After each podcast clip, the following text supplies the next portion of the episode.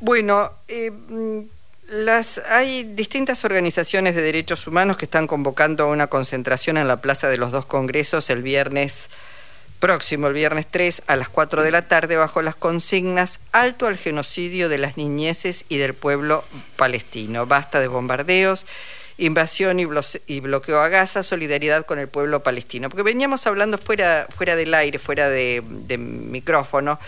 Bueno, esto que cuando uno plantea basta, paren el fuego a Israel, que no siga bombardeando la franja de Gaza y Jordania, decimos, eh, a, una, a, una respuesta, a una agresión de un grupo terrorista como Hamas, el Estado de Israel está respondiendo cometiendo prácticamente un genocidio. Vamos a hablar, bueno, de, de la mirada de cómo ve esta situación, de la imposibilidad de Naciones Unidas, este, que no, no acciona, este, está en línea Marcelo Brignoni, es filósofo, político, historiador, autor de La Razón Populista. Marcelo, Jorge Alperín, Luisa Balmaya, te saludamos. ¿Cómo estás?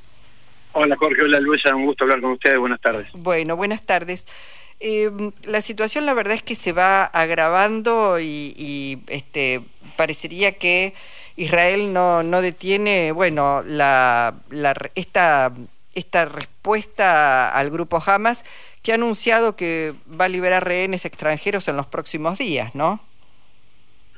Mira, a mí me parece que, hay dos momentos que me parece que son absolutamente tristes. El primero, como bien dijo Saramago hace ya un tiempo largo, eh, es absolutamente trágico ver cómo, digamos, este, los nietos de las víctimas del nazismo de la Segunda Guerra Mundial se han transformado en nazis ellos. Este, lo que están haciendo en Palestina claramente es un genocidio que no resista antecedentes, porque además tal vez sea el primer genocidio transmitido diariamente en vivo y en directo por los medios de comunicación, medios de comunicación que en casi todo el occidente ya no tienen, cumplen casi ninguna función salvo hacer propaganda de los intereses de quienes son los dueños de esos medios de comunicación. Con solo repasar que el 70% de los muertos en Gaza, que se están oficialmente registrados en el orden de los 10.000, aunque son muchos más, el 70% son niños y mujeres, eh, ¿quién puede suponer que eso puede ser una reacción legítima ante un ataque terrorista? Que por otro lado es muy difícil analizar el conflicto palestino-israelí solamente pensando en los últimos 30 días sin poder analizar los últimos 30 años. Claro, hay que ponerlo en ese contexto, porque si no, no se entiende. No, que claramente... Y esto igual, perdón, eh, quiero decirlo, Marcelo, porque eh, siempre hay toda una controversia. Cuando uno plantea esto, no significa no repudiar el asesinato que cometió Hamas eh, cuando, eh, digamos, se redespertó este, este conflicto, que nunca en realidad paró ese conflicto, pero bueno, fue una acción este, muy masiva. Pero en realidad esto es casi muerte por goteo en Palestina. Pero que en realidad además con solo analizar los, los hechos este, históricos de los últimos 20 o 30 años, está claro que jamás fue una acción específica del gobierno norteamericano para debilitar a la Autoridad Nacional Palestina y hacer lo mismo que hace habitualmente, digamos, tanto digamos, los talibanes en Afganistán, el ISIS en Siria, jamás en Palestina, la propia situación de, de, de múltiples grupos este, radicalizados de esta característica, la propia situación de Al Qaeda, son estrategias de Estados Unidos para radicalizar conflictos que le producen discusiones a su hegemonía internacional y esos mismos financiados y arropados por Estados Unidos son a los que después se le echa la culpa de las barbaridades que hacen cuando han sido creados y financiados por Estados Unidos.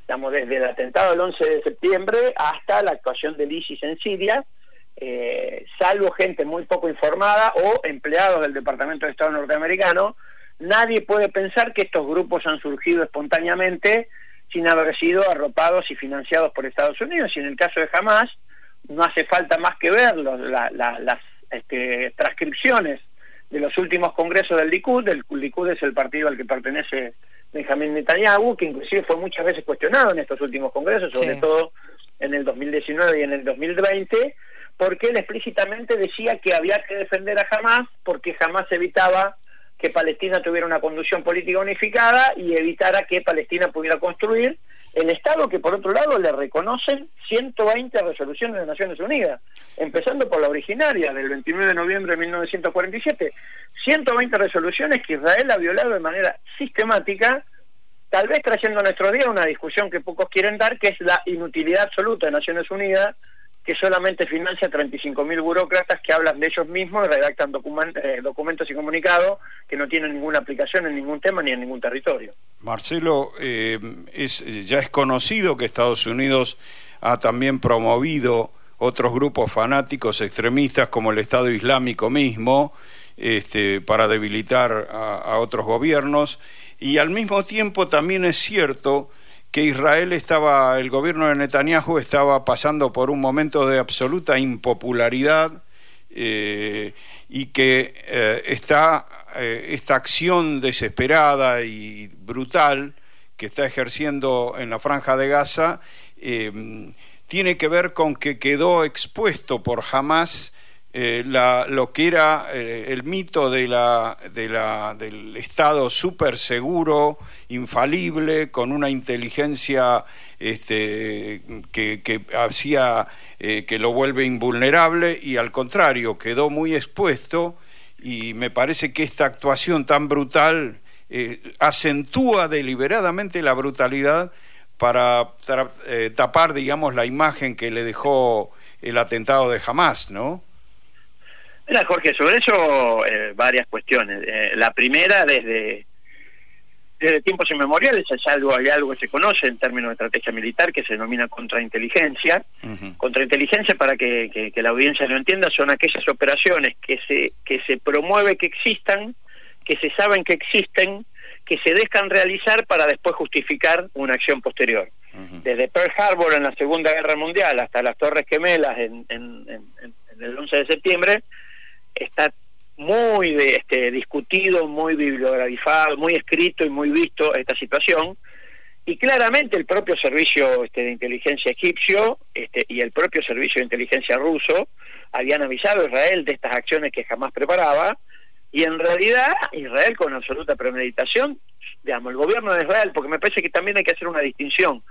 Hay un montón de pobladores de Israel, al interior del Israel hay un montón de ciudadanos israelíes que viven en el extranjero, que repudian tanto como nosotros estas acciones que está llevando el gobierno. Que está bien marcarlo, sí, este, Y me parece que también es necesario marcarlo porque, digamos, bajo el mito del antisemitismo, este, los gobiernos más genocidas de Israel pretenden vincular a quienes cuestionamos sus acciones nazis con el nazismo, cuando es exactamente al revés.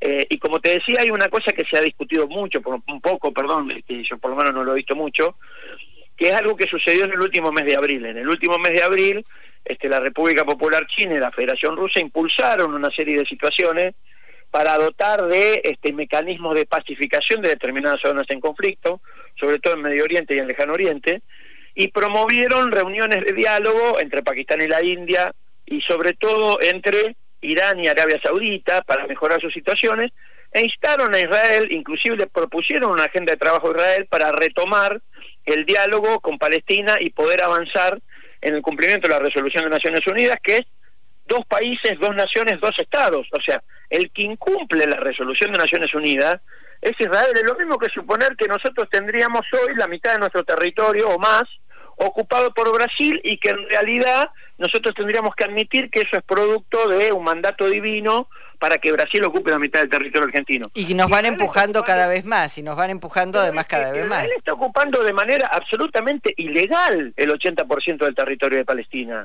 Entonces, eh, y tampoco uno puede entrar en esta discusión de el apoyo restricto al genocidio. A mí me resulta aterrador, porque además en ningún lugar del mundo este, sobre todo digamos, en esta supuesta superioridad moral de Occidente, que obviamente ha quedado hecha trizas y ha demostrado claramente que hoy digamos, los bancos y los fondos de inversión internacionales tienen gente que ocupa los lugares de gobierno en Europa Occidental y en Estados Unidos, que son más que no son más que sus empleados, pero digamos, en este marco uno no puede suponer que se combate la tortura torturando o que se, se combate el canibalismo comiéndose caníbales.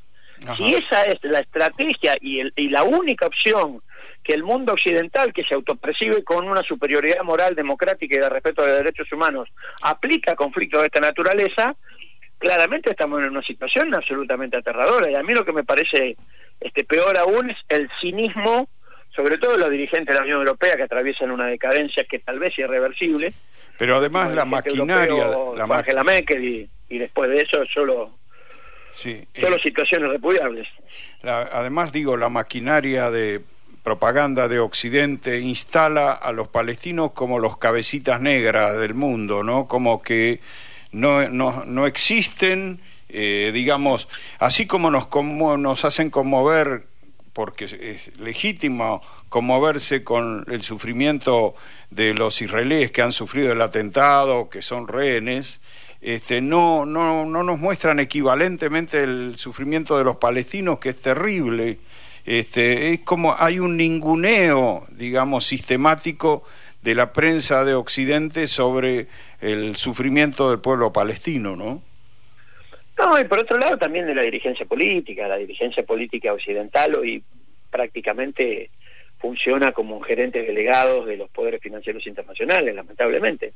Pero esto uno lo ve claramente.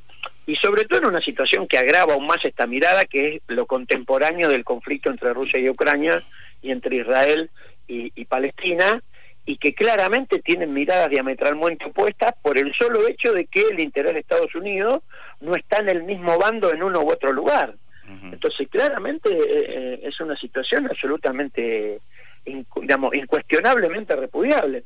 Por otro lado, este, hay, algo que me parece que, este, que merece destacarse, que es que este, este formato este, de exterminio de la población palestina en Argentina tiene una sensibilidad particular, porque si uno oír en plaza, en aquella vieja consigna que yo cantaba cuando era joven en la plaza, que digamos repudiábamos a quienes las cantaban, que entonces eran este, gente vinculada a la dictadura argentina, cuando nos cantaban los desaparecidos lo tienen merecido, y uno le cambia la palabra desaparecido por palestino, los palestinos lo tienen merecido, esto es lo que está diciendo Israel.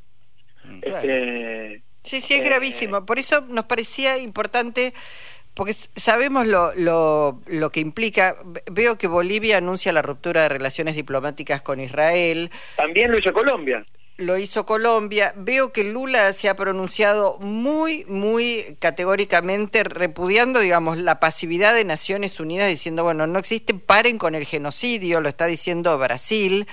Digo, pero hay como un, entre comillas, castigo eh, universal a quienes plantean están mal las víctimas de Israel, pero están pésimamente mal que un Estado eh, cometa lo que está cometiendo Israel. Para pero además, eh, Luisa, nunca puede ser equivalente el accionar de un grupo terrorista al del Estado. terrorismo de Estado. Claro, tal cual, por eh, eso lo planteo de esta manera. es lo mismo que suponer que un atentado al ejército revolucionario del pueblo en Argentina en la década del 70, que dejó tres muertos, habilitada, habilitaba que el Estado argentino secuestrara y desapareciera a 3.000 personas. Claro.